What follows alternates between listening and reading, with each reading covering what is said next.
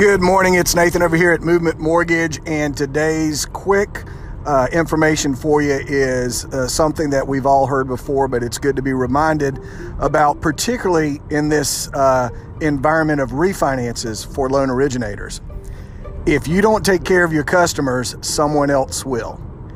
If you don't take care of your customers, someone else will. Now, let me let me explain that because sure your past clients or your customers, and you need to be taking care of them and letting them know where rates are and trying to help them with a, a refinance, whether you're shortening the term, reducing the payment, or both, or uh, providing some cash out for any needs that they have debt consolidation, weddings, school, etc.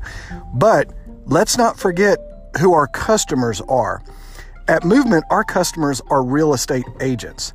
They're the ones that we know that butter our bread. They're the ones that we want to have relationships with, that we stick through thick and thin, that stick with us.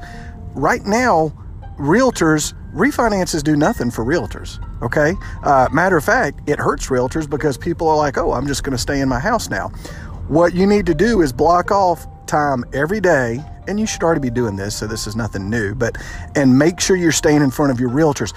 When I got into the mortgage business years ago, it was one of those refi booms as well. And a lot of people in my office were sitting around just you know, getting the low hanging fruit. I don't blame them, and they were tonning it. They were, they had a huge database, and they were helping those clients. But what they forgot to do was stay in touch with their customers, who are realtors and real estate agents. So I was out there hitting the streets, and I wasn't doing as much volume or business because they just had huge databases and they were refinancing them.